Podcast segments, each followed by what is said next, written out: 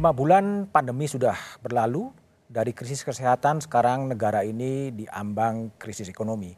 Bagaimana Presiden Jokowi akan melawan krisis? Itulah tema Satu Meja The Forum malam ini dengan sejumlah narasumber yang telah hadir. Di ujung sebelah kanan Mas Tauhid Ahmad, malam Mas Tauhid, Direktur Eksekutif Indef. Di sebelah kiri saya ada juru bicara Presiden Fadjroel Rachman. Selamat malam, Fadjroel. Bung Budiman. Kemudian ada Profesor Hendrawan Supratikno, politisi PDI Perjuangan. Malam. Prof Hendrawan. Dan melalui sambungan Zoom ada sastrawan Agus Noor. Malam, Mas Agus. Selamat malam. Ya, baik. Sehingga kita coba memulai diskusi ini dari rilis BPS ya. Rilis BPS yang menyebutkan bahwa pertumbuhan ekonomi Indonesia di kuartal kedua itu minus 5,32%. Ada istilah-istilah yang sangat elit, technical recession atau apapun juga. Itulah yang menggambarkan bahwa Indonesia di ambang krisis. Saya akan mulai dari Mas Tauhid Ahmad. Jadi proyeksi banyak orang, banyak lembaga sebelum BPS merilis adalah sekitar 4,32 atau 4 sekian. Dan sekarang muncul di angka 5,32. Apa yang sebenarnya Anda baca dari prediksi dari sejumlah lembaga yang kemudian meleset dan ternyata rilis di BPS itu lebih tinggi daripada yang dibayangkan? Ya, kalau kita melihat perbedaan gap yang cukup jauh ya, 0,3, 0,5, saya kira ini menunjukkan bahwa asumsi yang dibangun oleh banyak kalangan prediktor gitu, itu agak berbeda jauh dengan realitas yang terjadi di masyarakat. Artinya dengan kondisi bahwa minus 5,3 jauh lebih besar, itu menunjukkan masyarakat itu jauh lebih buruk kondisinya dari apa yang kita bayangkan. Nah, ini yang menurut kami memang ada problem-problem yang tidak terbaca dengan apa yang dikemukakan oleh banyak pihak, termasuk bayangan bagaimana pemerintah bisa membangkitkan situasi pada triwulan kedua 2020 yang dengan beragam program maupun beragam kebijakan. Itu semata-mata karena memang pemerintahnya atau tidak cukup siap sehingga pemburukan secara ekonomi lebih cepat terjadi di masyarakat, atau gimana Bung Tauhid lihat? Ya, saya melihat pertama jelas kalau kesiapan, saya kira pada kondisi ini tidak semua negara memang siap menghadapi situasi. Dua isu, pertama adalah soal kesehatan, yang kedua ekonomi dalam waktu yang bersamaan. Yang kedua sesungguhnya kecepatan melakukan respon terhadap persoalan. Nah, ini yang saya kira kalau kita lihat pandemi dari Februari, Maret itu sudah terjadi, sedangkan kalau kita lihat stimulus efektif itu di bulan Juni gitu ya, ketika ketika Perpres soal implementasi ini relatif terlambat. Jadi saya melihat dari situ saja sudah kelihatan bahwa memang ada hal-hal yang sebenarnya bisa dilakukan lebih dini untuk mencegah situasi ekonomi jauh lebih buruk begitu. Ini kalau bisa nggak dijelaskan sebelah real, ini kan istilah technical recession, ya, resesi minus 5,32, lalu kontraksi, ini kan bahasa-bahasa elit ya, bahasa-bahasa elit yang dimengerti oleh para ekonom, para pemain bursa atau apapun juga. Dampak yang paling konkret yang dihadapi oleh masyarakat bawah sebetulnya apa resesi minus 5,32 itu? Ya, saya kira begini, pada saat ini masyarakat punya penghasilan 100.000. Okay. Pada periode berikutnya, kuartal berikutnya dia tahu-tahu realnya berkurang tinggal 80.000. Berikutnya tinggal 60.000. Jadi karena penghasilan yang didapat mereka secara real itu berkurang. Ini yang menurut kami itu yang terjadi dengan ekonomi kita secara umum kalau kita bandingkan pada tahun yang lalu. Jadi ada kehilangan pendapatan yang dirasakan oleh masyarakat sehingga mereka tidak mempunyai daya beli sesungguhnya. Karena itu mereka merasa kesulitan untuk memenuhi kebutuhan dasar hidupnya, baik untuk makanan, pendidikan, dan lain sebagainya. Oke, baik. Kita coba lihat ya hasil survei dari Litbang Kompas soal bagaimana penurunan pendapatan itu terjadi secara real di tengah masyarakat. Dari apakah memang alami penurunan pendapatan selama pandemi COVID-19, yang menjawab iya itu 65,2%. Mengatakan mengalami penurunan pendapatan, yang mengatakan tidak itu 34,1%. Artinya hampir sepertiga, 2/3 ya, 2/3 dari masyarakat itu mengalami penurunan pendapatan tadi akibat ekonomi yang terkontraksi. Lalu kemudian dari SMRC dipotret juga ya, pertanyaan apakah kondisi keadaan ekonomi rumah tangga saat ini yang mengatakan lebih buruk 60% ya, 60% lebih buruk kemudian yang jauh lebih buruk 8,8%, yang mengatakan jauh lebih baik 2%, yang mengatakan lebih baik 10,5%, yang tidak ada perubahan 18,4%. Nah, itulah gambaran yang dipotret oleh dua lembaga survei, baik Litbang Kompas maupun oleh SMRC. Prof Hendrawan, jadi gimana Prof sebagai anggota DPR dari PDI Perjuangan melihat dua survei yang mengatakan memang masyarakatnya memang makin berat, ya, pendapatannya makin berkurang, apa yang respon terhadap kondisi real masyarakat berkaitan dengan apakah ada yang salah dari kebijakan ekonomi Presiden atau apa? Setiap hari kami menerima masukan dari lapangan, ya, karena kami kan juga mempunyai tenaga ahli, staf yang bertugas di lapangan. Kemudian ini kebetulan hari ini juga datang dua orang kepada kami, yang satu bekerja di sport center. Sport center. Jadi dia mempunyai kafe kecil di sport center, dan sport centernya kan tutup. Itu sebabnya dia tidak bekerja lagi. Terus satu lagi bekerja di biro travel. Dan biro travel sekarang kita semua tahu merumahkan karyawannya dan diberi pendapatan yang besarnya hanya 1/10 dari pendapatan normal. Itu memang betul, jadi artinya penurunan pendapatan. Artinya dua survei itu memang memotret kondisi real, ya? Dua orang yang datang di ruangan saya hari ini. Jadi survei tadi saya kira betul, itu sebabnya program-program pemerintah saat ini kan sangat agresif, ya, untuk memelihara daya beli masyarakat. Semua ini kan praktis sudah direlaksasi, ya. Jadi arah kebijakannya sudah benar, hanya memang efektivitas kebijakan ini yang perlu kita tingkatkan terus. Kenapa? Efektivitasnya harus ditingkatkan. Karena misalnya relaksasi untuk UMKM mensyaratkan NPWP misalnya, sehingga banyak teman-teman di sektor informal yang tidak bisa memanfaatkan. Terus kemudian ini ada rencana pemberian bantuan 600.000 untuk tenaga kerja, tapi disyaratkan mereka yang masuk BPJS ketenagakerjaan. Dan kita semua tahu banyak perusahaan yang tidak memasukkan karyawannya terdaftar BPJS. Di BPJS ketenagakerjaan. Karena kalau itu didaftarkan kan mahal untuk struktur biaya perusahaan. Jadi hal-hal seperti ini yang tentu relaksasinya harus betul-betul misalnya peraturan-peraturan yang dikeluarkan oleh OJK itu kan prinsipnya one size fits all. Satu peraturan kebijakan untuk semua kondisi. Padahal kan berbagai industri kondisinya berbeda-beda. Jadi hal-hal seperti ini yang harus diskresi harus lebih besar diberikan kepada mereka yang di bawah. Baik, saya tanya kepada Agus Noor. Gus, jadi kalau Agus lihat berarti tadi kalau dua surveinya Litbang Kompas dan SMRC memang pendapatan berkurang, tetapi Pak Hendrawan tadi juga mengatakan bahwa apa yang dilakukan oleh pemerintah sudah mencoba untuk menaikkan daya beli masyarakat. Kalau Agus lihat, apakah juga mengalami dari korban penurunan pendapatan itu, Gus? Pastilah. Pasti. Tapi ini pertamanya di masyarakat bawah, justru saya kira bukan soal daya beli, yaitu lebih ke daya tahan. Daya tahan. Nah, artinya begini, ada tingkat kepercayaan pada pemerintahan Jokowi itu memang masih tinggi. Nah, tapi seberapa lama tingkat kepercayaan itu bertahan, itu yang saya kira harus dikritisi. Misalnya begini, banyak kawan-kawan yang biasanya rela, ikhlas, tidak bersuara kritis, katakanlah, karena masih membayangkan mampu bertahan. Sebentar, Mas Agus, ini Gus suaranya agak terputus-putus, ya, biar diperbaiki dulu. Bung Fadjroel. Jadi gimana? Ini kalau Agus Noor tadi mengatakan daya tahan, ya, seberapa tahan kemudian masyarakat bisa mengalami krisis yang begitu panjang meskipun masih percaya dengan Presiden Jokowi gitu loh. Ya, pertama ini belum resesi. Tadi Budiman sudah menyebut resesi kan. Belum resesi ya. Definisi sebenarnya ya, kalau sudah 2 kuartal berturut-turut. Ya itu elit lah. Enggak, kalau 2 kuartal berturut-turut itu baru dinyatakan. Ya technical recession ya. Betul. Nah, ini kan sebenarnya kita berharap bahwa dan kita bekerja sangat keras agar di kuartal ketiga ini setidaknya bisa 0,... atau sebenarnya jadi sudah tidak negatif kita harapkan. Tapi yang kemudian yang penting sebenarnya gini, kami mengucapkan terima kasih ya Budiman sebesar-besarnya atas kepercayaan dari masyarakat, baik melalui survei Kompas di mana menyebutkan bahwa langkah Presiden Jokowi itu membentuk komite penanganan COVID-19 dan pemulihan ekonomi nasional itu kan 71%.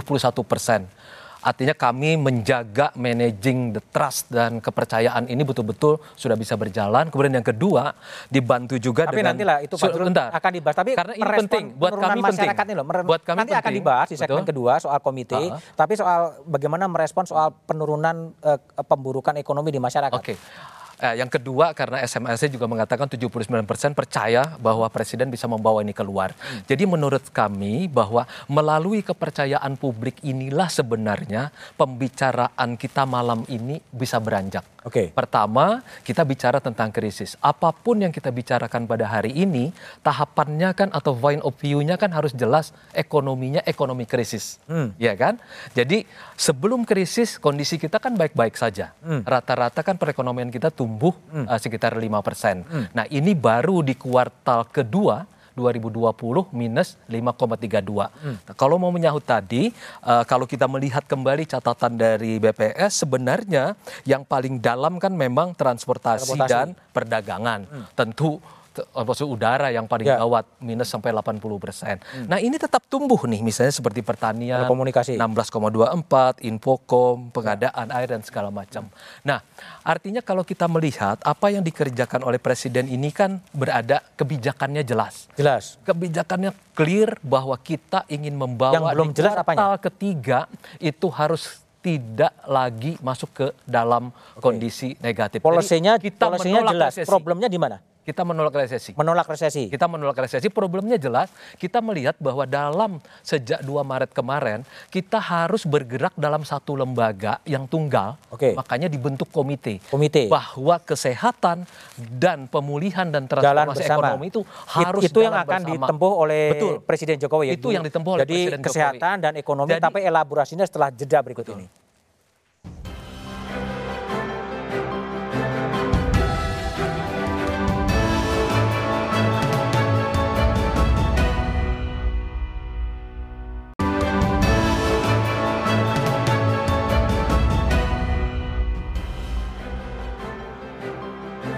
Masih bersama saya Budiman Tanurjo di Satu Meja The Forum. Kita coba lihat lagi survei dari Litbang Kompas dan SMRC berkaitan dengan kebijakan pemerintah berdampak positif pada perekonomian masyarakat.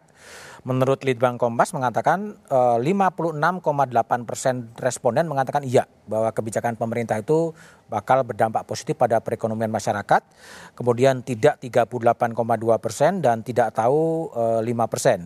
Sebaliknya kalau dari, bukan sebaliknya, survei yang lain dari SMRC, kemampuan Presiden membawa keluar dari krisis ekonomi sangat percaya 7,3%, kemudian cukup percaya 71,3%. Artinya cukup tinggi, artinya 78% lah. 79% itu percaya Presiden akan membawa bangsa ini dari krisis ekonomi. Saya kembali kepada Agus Noor.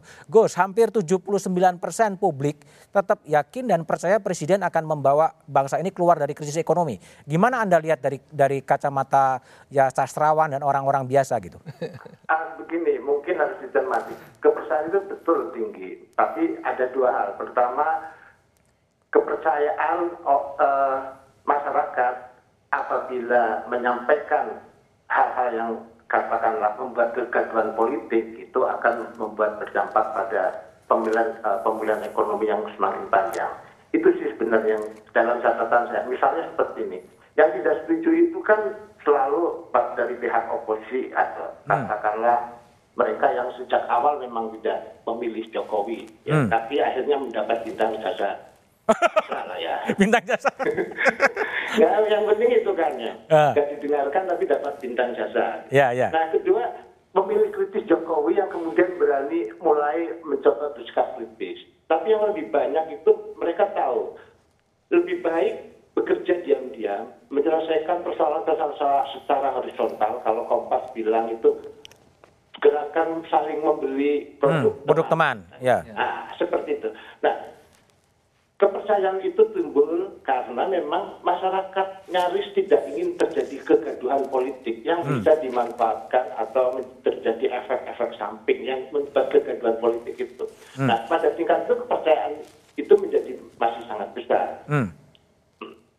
Jadi kalau saya melihat bagaimana apakah secara cepat akan mengatasi pandemi, ya masyarakat sudah percaya pandemi akan berjalan lama selama vaksin itu belum ditemukan atau ada kepastian adanya vaksin kan. Seberapa tahan Gus? Seberapa tahan masyarakat bisa bertahan kalau vaksin katakanlah baru awal 2021 atau apa yang merah putih baru pertengahan 2021 akan masih tahan dalam posisi yang seperti itu? Ya, tadi berkaitan dengan daya beli, saya kira soal daya tahan. Tadi sudah disebutkan, saya setuju. Apakah efektif kebijaksanaan pemerintah itu yang menentukan bagaimana pertumbuhan ekonomi bisa berjalan di tingkat grassroots, itu yang paling utama. Karena misalnya, karena kepercayaan itu misalnya, meskipun daya beli turun, nah, masyarakat bisa mengelola keuangan itu secara mandiri, misalnya, oke, tidak usah membeli yang ini, beban-beban yang ini bisa dikurangi. Nah, kalau soal mengelola daya tahan itu rakyat Indonesia teruji lah. Udah teruji ya, survival ya? Udah teruji. Mas Fadjroel itu yang teruji kan? Ya. Teruji lah. Sudah teruji dalam kondisi ekonomi susah, tetapi juga kepercayaan pada Presiden Jokowi masih cukup tinggi ya Gus ya? Iya, makanya yang perlu hati-hati itu seberapa lama daya tahan kepercayaan itu. Karena menyangkut daya beli, misalnya begini. Sekarang prediksi saya kalau dalam obrolan dengan teman-teman ya, ada aset ekonomi misalnya tabungan ya daya tahannya mungkin sampai tabungannya habis Januari gitu ya. Setelah itu kalau tidak ada kebijaksanaan ekonomi yang menyentuh masyarakat bawah, saya kira agak berbahaya itu. Itu terjadi karena memang kebijakan-kebijakan populis dari Presiden Jokowi memberikan BLT, memberikan sembako, memberikan apapun juga sehingga kepercayaan begitu tinggi Gus. Mungkin, tapi tadi persoalannya itu nanti efektif tidak, artinya sampai sekarang kan beban pengeluaran terbesar ada di pendidikan dan kesehatan masyarakat gitu ya. Misalnya membeli pulsa dan segala macam itu kalau 600.000 kalau dia punya anak 3 itu udah habis dalam waktu seminggu. Gitu. Oke. Okay. Itu sih apa? Okay. Bagaimana kemudian kebijaksanaan ekonomi itu bisa menampung atau mengatasi kemampuan daya beli itu. Oke, baik. Oke, Gus, sebentar. Bung Tauhid, jadi apakah polisi-polisi pemerintah sekarang sudah operasional dan efektif di lapangan atau masih ada kendala? Ya, saya kira kalau ngeliat data ya, triwulan kedua bahwa konsumsi pemerintah negatif ya, minus 6,90, itu menunjukkan bahwa belum efektif secara keseluruhan. Ya. Policy oke. Policy oke, tapi di level teknis substansi dan operasional itu yang kurang. Nah, di teknis substansi katakanlah tadi kalau bantuan masyarakat seharusnya yang paling bawah itu mendapatkan bantuan yang lebih besar. Pasti. Kalau ini justru tercenderung sampai 50% sasaran itu cenderung sama. Okay. Padahal itu yang paling bawah, termasuk soal tadi kartu prakerja, kartu katakanlah yang baru 600.000 itu kan cenderung sama. Nah kalau itu diberikan akan membuat tadi proporsionalitas bagi orang terbawah itu yang kurang. Meskipun dengan itu mereka akan terakses. 600.000 cukup ya? Tidak cukup. Bagi kelompok masyarakat miskin itu 23%, itu kecil sekali. Nah cukupnya berapa? Ya itu paling tidak hampir 50% karena pada situasi kondisi ekonomi sekarang terbatas. Tapi kan dihadapkan pada APBN yang juga terbatas. Karena itu harus proporsional, jadi karena itu harus tepat sasaran, karena itu membagi pada lokasi yang paling miskin dan hampir miskin. Nah itu sehingga karena daya beli mereka yang paling besar untuk konsumsi daripada kelompok masyarakat menengah atas untuk simpanan atau untuk berjaga-jaga. Bahkan tadi sekarang konsumsi untuk pulsa yang jauh lebih besar daripada untuk kebutuhan sehari-hari.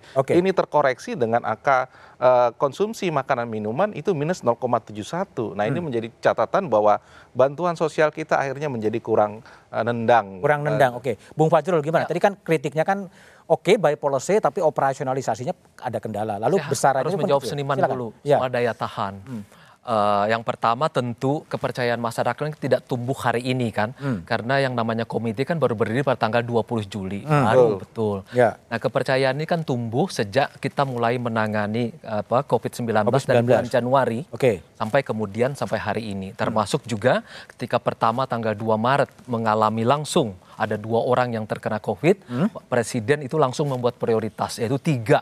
Yaitu di kesehatan, jaring pengaman sosial, dan di pemulihan ekonomi nasional, khususnya di wilayah UMKM. Itu sudah sejak tanggal Maret. Sudah, tapi kondisinya masih seperti sekarang. Dan sampai sekarang, itu lalu kemudian terjadi upaya untuk kebijakannya, regulasinya, lembaganya, programnya terlalu dilakukan perubahan terus-menerus karena dalam krisis yang diinginkan kan responnya itu cepat, tepat dan ilmiah. Karena itu kebijakan yang terkait dengan komite pada hari ini arahan presiden saya bacakan saja, yaitu untuk jangka pendeknya itu adalah cegah resesi. Cegah resesi dan ciptakan rasa aman dan sehat menggunakan stimulus fiskal yang cepat dan efektif. Itu yang pertama. Dan cegah resesi itu bagian tanggung jawab dari komite.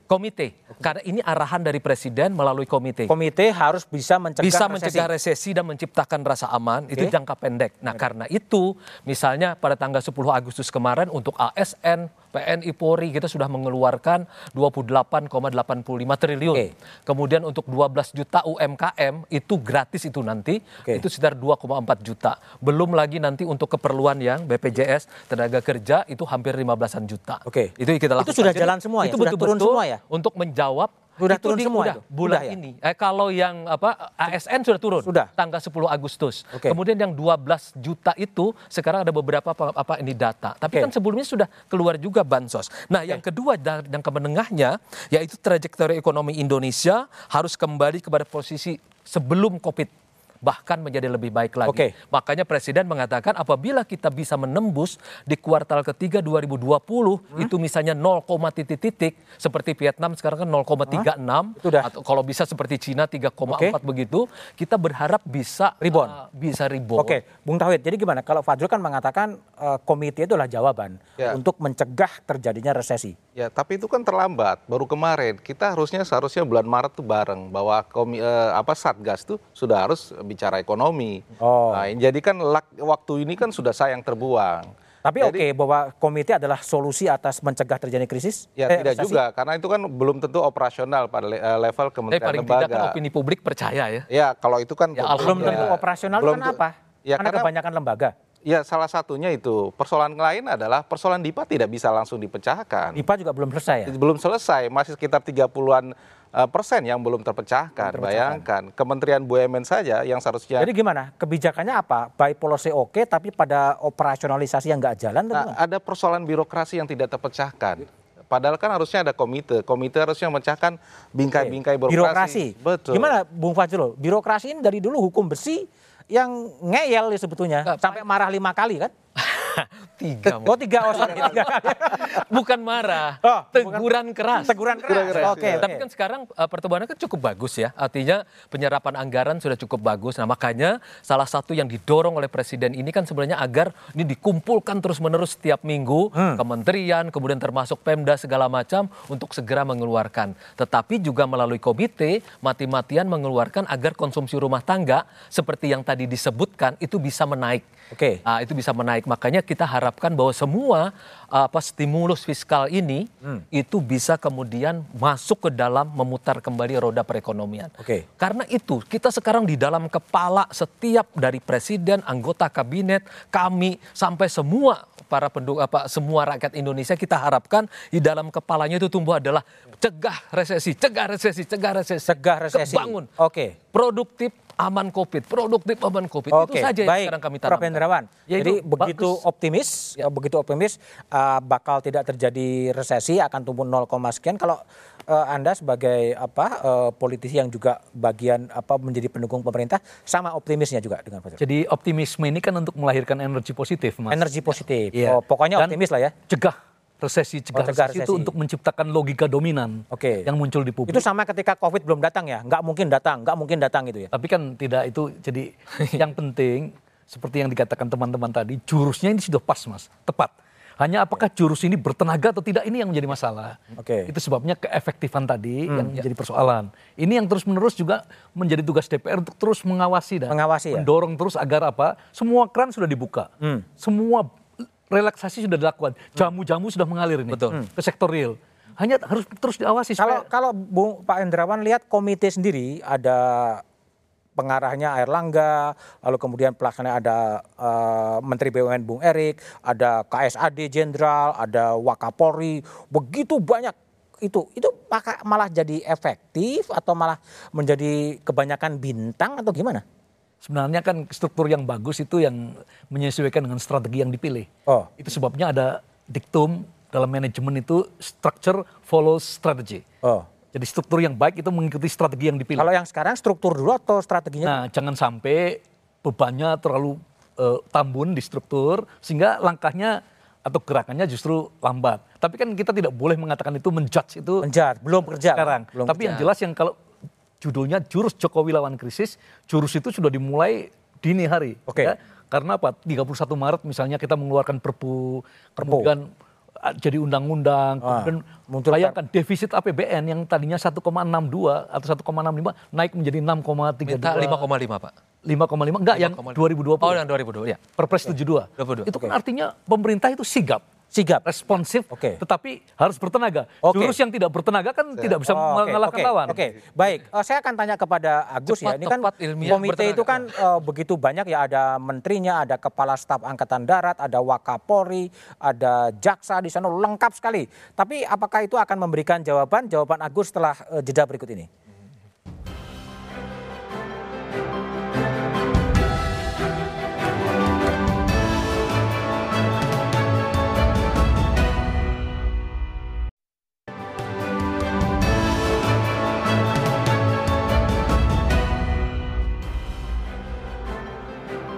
Masih bersama saya Budiman Tanurjo di Satu Meja The Forum. Saya kembali menghubungi Agus Noor. Gus, tadi Prof Hendrawan mengatakan bahwa komite ini sangat bertenaga ya, karena ada menterinya, ada kepala staf angkatan darat, ada Wakapolri, semua lembaga ada di situ. Ini makin bertenaga atau makin gebuk dan lambat bergerak sebetulnya? Kalau saya melihatnya lebih pada aspek problem birokrasi kita ya, aspek-aspek teknis. Sekuat apapun lembaga gitu, apalagi tidak terkait departemen, itu pasti ada aspek teknis. Misalnya begitu kebijaksanaan diputuskan misal, nanti tadi seperti rapatnya ada 1 bulan, nanti penganggarannya 1 bulan, baru 3 bulan. Mungkin saya ingin memberi satu masukan, mungkin komite juga perlu memberdayakan akses publik gitu, juga kekuatan non birokrasi, usaha, korporasi, LSM untuk menggerakkan solidaritas sosial. Gitu. Solidaritas sosial. Jadi langsung gitu. Caranya gimana, Gus? Caranya gimana? Salah satu contoh dulu misalnya, bagaimana Sobyek Ambyar itu justru mampu menggalang dana lebih besar dari yang digalang pemerintah misalnya. Nah, kekuatan-kekuatan sosial itu Mas Fadjroel yang pasti dimanfaatkan betul oleh lembaga ini untuk meningkatkan daya tahan dan semakin meningkatkan kepercayaan publik itu. Kalau hanya lewat jalur birokrasi pasti akan terkendala teknis tadi hingga menjadi lamban dari keputusan di media misalnya dibacakan, masyarakat mendengar, lalu baru terrealisasi 3 bulan, itu udah mulai bisa mengakibatkan krisis kepercayaan. Mengajaklah para pengusaha mungkin dengan insentif pajak dan segala macam untuk melakukan kegiatan-kegiatan sosial yang bisa menumbuhkan perekonomian rakyat. Itu yang jauh penting. Saya ingin dengar dari Agus Noor ya soal birokrasi ini. Presiden kan kalau publik membacanya marah, tapi Fadjroel mengatakan teguran keras kepada para menteri itu sejak 18 Juni, akhir Juni, 27 Juli, 29 Juli, 3 Agustus gergetan dengan kinerja menteri-menterinya. Ini sebetulnya birokrasi ini harusnya diapain? Gak cuma Pak Jokowi yang gergetan, rakyat juga gergetan. Misalnya ada kasus seperti ini, bagaimana niat baik pemerintah misalnya pada kalangan seniman, ada bantuan untuk membantu subsidi langsung pada seniman. Sejak awal COVID, sejak awal PSBB, gitu. Tetapi pencairan dana itu baru berlangsung setelah 3 bulan. Itu yang kelambatan birokrasi itu. Kalau bagaimana caranya, waduh saya bukan pakar birokrasi, tapi saya kira daripada mengandalkan birokrasi, mungkin komite perlu melakukan terobosan dengan melakukan kerjasama dengan sektor-sektor yang non-birokratis seperti itu. Kalau Anda baca sebagai orang di jalan, sebagai wartawan, ketika Presiden menegur keras para menterinya di depan publik, ini sebetulnya apa nih? Memang gergetan terhadap menteri-menterinya atau memang saya sudah gergetan atau gimana sebetulnya Anda baca? Nah, saya tinggal menjawabnya biar saya ingin dapat bintang atau apa ini. Kan gitu.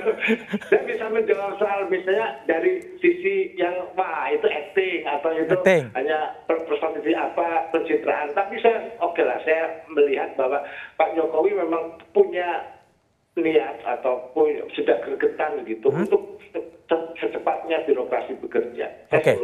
Oke. Baik, Bung Tauhid. Jadi ini problemnya kalau menurut Agus dan juga banyak orang, birokrasi kita, hukum besi birokrasi yang dari dulu tidak bisa ditembus untuk lebih cepat. Anda melihatnya gimana dan solusinya seperti apa? Ya, saya kira memang birokrasi tidak mudah karena kan dengan Perpu pertanggungjawaban itu hanya pada level tertinggi.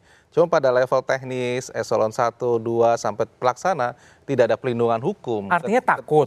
Ya jelas, takut. Siapa yang akan menjadi... Oh, siapa yang akan bertanggung jawab? Bertanggung jawab ketika di kemudian hari begitu. Sementara mereka lepas dari jeratan masalah hukum. Ya, itu saya kira pertama itu yang jadi masalah. Jadi akar masalah dari birokrasi yang memang tidak bisa cepat, ada DIPA lah, ada itu karena memang kekhawatiran ketika suatu saat akan terjadi permasalahan hukum. Betul. Nah itu yang menjadi kendala mereka banyak menghindar untuk bertanggung jawab pada posisi-posisi strategis untuk pelaksanaan itu. Lalu solusinya apa? Ya saya kira memang karena ini sudah integrasi dari banyak orang dan banyak lembaga, ya harus ada solusi hukum pada masalah itu begitu. Dan komite itu solusi hukum ketika ada ya, kalau tidak dilandasi ada produk hukum yang memudahkan proses itu ya sama saja begitu. Oke, Bung Hendrawan. Jadi gimana kalau memang akar masalahnya adalah ketakutan, kecemasan, kekhawatiran terhadap aspek hukum? Sebagai DPR Anda gimana? Birokrasi itu adalah bangun organisasi yang cocok untuk mengerjakan hal-hal yang rutin. Oke. Efektif sekali, efisien sekali. Ini kan sesuatu yang luar biasa. Luar biasa, force major. Itu sebabnya ada istilah ad hoc crisis. Ad hoc crisis. Ad hoc crisis.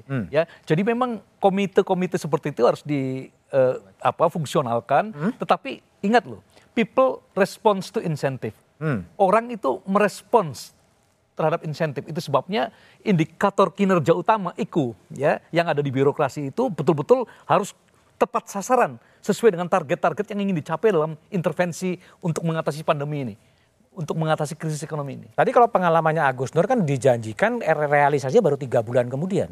Tidak, kalau indikator kinerjanya terukur ya secara jelas detail, kemudian orang kalau mencapai target itu mendapatkan insentif, jalan Mas. Sekarang itu nggak ada juga. Ya, alhamdulillah sekarang kan makin cepat, Bung. Makin cepat. Sekarang sudah mulai membaik, tapi cepat kan sekali sekarang. Ini... Misalnya dalam kasus untuk ASN langsung cepat, tanggal 10 Agustus sudah jalan. Kemudian yang untuk UMKM yang langsung bansos produktif itu sudah sebagian sudah jalan. Kemudian apalagi yang listrik misalnya ya, listrik itu kan dari Juli sampai dengan Desember itu 33 juta orang mendapatkan gratis. Tapi gini, kalau orang-orang seperti cepat sekali, ya, kalau seperti 24 juta seperti pekerja-pekerja informal seperti let's say tukang beca yang tidak terdata di BPJS dan lain sebagainya ini mau dibantu. Nah, itu kan yang dari sejak awal, dari sejak 2 Maret itu semua data itu kan sudah diperbaiki. Sudah. Makanya yang paling tinggi serapannya itu kan bansos itu yang dari Kementerian Sosial tuh tinggi sekali. Kalau Kementerian Kesehatan masalahnya di mana? Nah itu sudah mulai membaik juga kan. Membaik juga tapi lambat. Juga. Karena kan waktu tanggal 18 ketika Presiden menyampaikan sikapnya, itu langsung kan ada beberapa upaya untuk melakukan penyederhanaan. Termasuk juga untuk insentif kepada yang tenaga-tenaga kesehatan. Dan kita memang berduka terhadap mereka, tapi alhamdulillah ada 22 tenaga kesehatan akan mendapat bintang jasa ya. Itu mesti kita sama dengan Wakil Ketua DPR ya. Tapi yang penting 22 tenaga kesehatan. Tapi 2 ini lebih jadi bintang kan? Dalam rangka ini kita tegaskan ini kan problemnya ada krisis kesehatan awalnya kan baru ekonomi, jadi jangan dibalik-balik nih, krisis kesehatan dulu baru masuk ke ekonomi. Bisa nggak kita mencegah krisis? Bisa. Contohnya sekarang data ekonomi ini mulai membaik nih Pak Hendrawan, misalnya indeks keyakinan konsumen udah membaik, kemudian cadangan devisa menaik. Di awal tahun pemerintah menerbitkan global bond, tapi juga cadangan devisa naik dan harga emas naik. Penjualan retail membaik sekarang, harga properti membaik. Terus tadi saya senang sekali apa yang dikatakan Agus tentang modal sosial.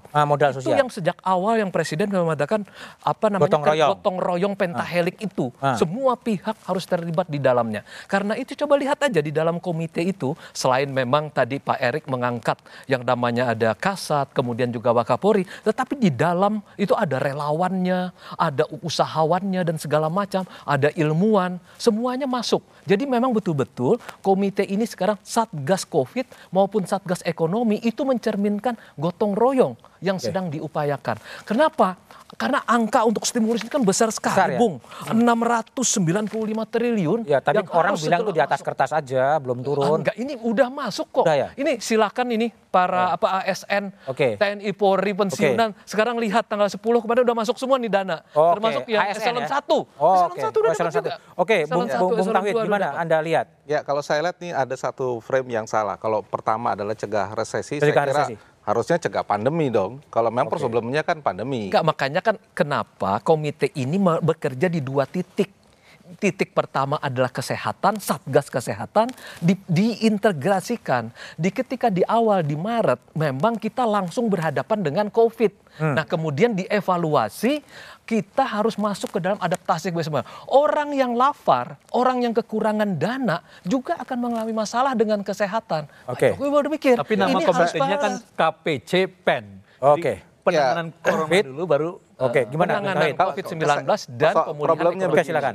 Kan kalau kita lihat perjalanan jumlah kasus justru dengan relaksasi ini makin meningkat. Nah, karena itu pemerintah menggunakan regulasi. Nah, ini yang menurut saya ada yang kurang. Kedua, soal tadi bahwa kita ini bekerja dengan kondisi sakit. Kalau lihat sakit tadi, kalau kita lihat realisasi anggaran kesehatan itu paling rendah. Paling rendah dibandingkan yang lainnya.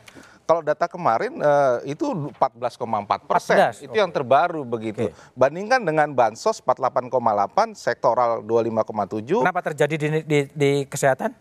Nah, itu problemnya yang seharusnya dari kalau yang untuk insentif sudah ada perubahan di birokrasinya. Nah, saya kira harus ada perubahan begini. Kalau kita bandingkan dengan data internasional, testing kita masih rendah sekali dibandingkan negara-negara lain, bayangkan. Kalau katakanlah per 1 juta penduduk, Indonesia itu baru 6.600. Filipina itu udah di atas 16.000. Kemudian juga India juga udah di atas 15.000. Bayangkan dengan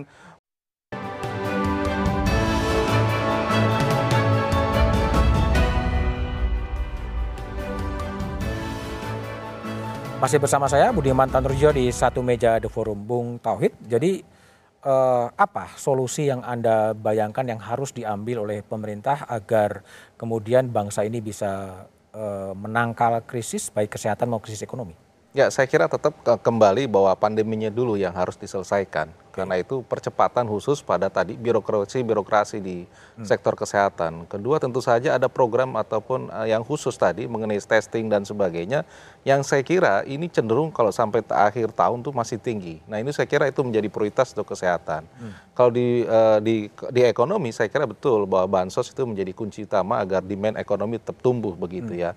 Nah, karena itu tetapi proporsional bagi orang-orang yang paling bawah itu yang harusnya lebih besar, lebih baik begitu daripada ini dibagi semua rata itu tidak akan mendorong ekonomi. Jadi dua itu yang menurut saya kunci agar kita Anda bisa punya imajinasi atau punya prediksi kapan pandemi atau krisis ekonomi ini akan berakhir? Saya kira kalau berakhir, saya kira tergantung daripada kesehatan begitu. Kalau kita lihat prosesnya 2021 masih proses panjang begitu. 2020 kami masih yakin bahwa angkanya masih relatif negatif. 2021 positif tapi tidak bisa bergerak kita mencapai 5%, saya kira masih relatif jauh begitu ya. Karena tadi keyakinan kita kepada kuartal ketiga dan kuartal keempat Anda yakin masih akan tetap negatif? Kuartal 3 negatif, kuartal 4 mulai agak positif. Mulai agak positif begitu. Karena kan memang kalau kita lihat siklusnya di triwulan keempat 2019 itu biasanya yang paling rendah. Karena itu masih ada peluang untuk positif. Tapi tergantung lagi kalau pandeminya ini memasuki tadi siklus gelombang kedua dari setelah PSBB ini dilonggarkan begitu. Nah, ini yang berbahayanya di situ. Oke, baik Bung Profesor Hendrawan. Jadi gimana sebagai mitra kerja dari pemerintah sebenarnya apa yang harus dikoreksi dari pemerintah agar tadi krisis ekonomi itu bisa dicegah, resesi bisa dicegah dan kemudian Indonesia bisa menjadi bangsa pemenang dalam konteks krisis itu? Ya, kebijakan yang sudah kita pilih kan kesehatan dengan ekonomi berjalan bersama. Jadi dua roda dari satu mobil yang sama. Steering wheel-nya, jadi setirnya itu dipegang oleh leadership yang kuat. Itu sebabnya kita mendorong terus agar anggaran yang sudah dialokasikan betul-betul di disperse ya, dicairkan sesuai dengan schedule-nya. Kemudian prosedur-prosedur yang rutin, ya harus dilakukan perubahan-perubahan, karena hanya melalui krisis perubahan yang signifikan terjadi. Oke. Nah, soal permintaan efektif saya setuju. Itu sebabnya kita mendorong sekarang perusahaan-perusahaan, tolonglah seragam karyawannya diganti deh, diperbarui. Seragam karyawan? Ya, seperti Kompas TV misalnya bisa membuat seragam. Semua perusahaan juga lagi efisiensi masalahnya. Ya, supaya ada permintaan efektif. Ah. Ya. Permintaan efektif. Ini ya, akan penting. Mendorong apa? Mengurai supply chain yang terjadi dalam sektor industri sehingga muncul permintaan. Oke, Bung Fadjroel.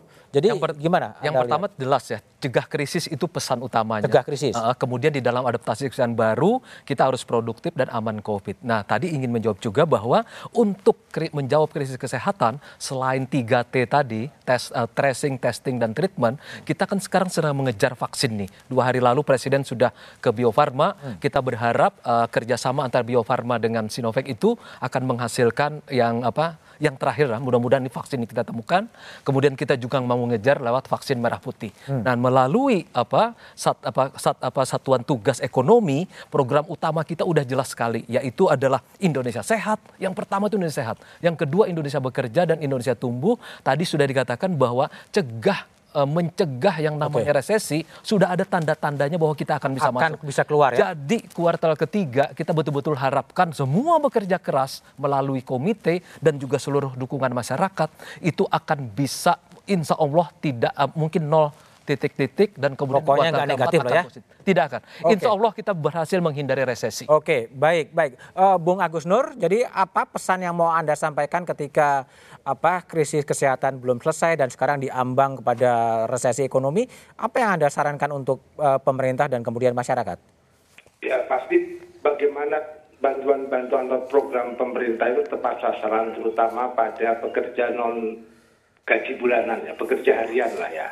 Misalnya tadi Mas Fadjroel mencontohkan soal bagaimana bantuan untuk ASN cepat. Tentu saja karena dia bagian dari birokrasi, pasti akan cepat dengan TNI juga.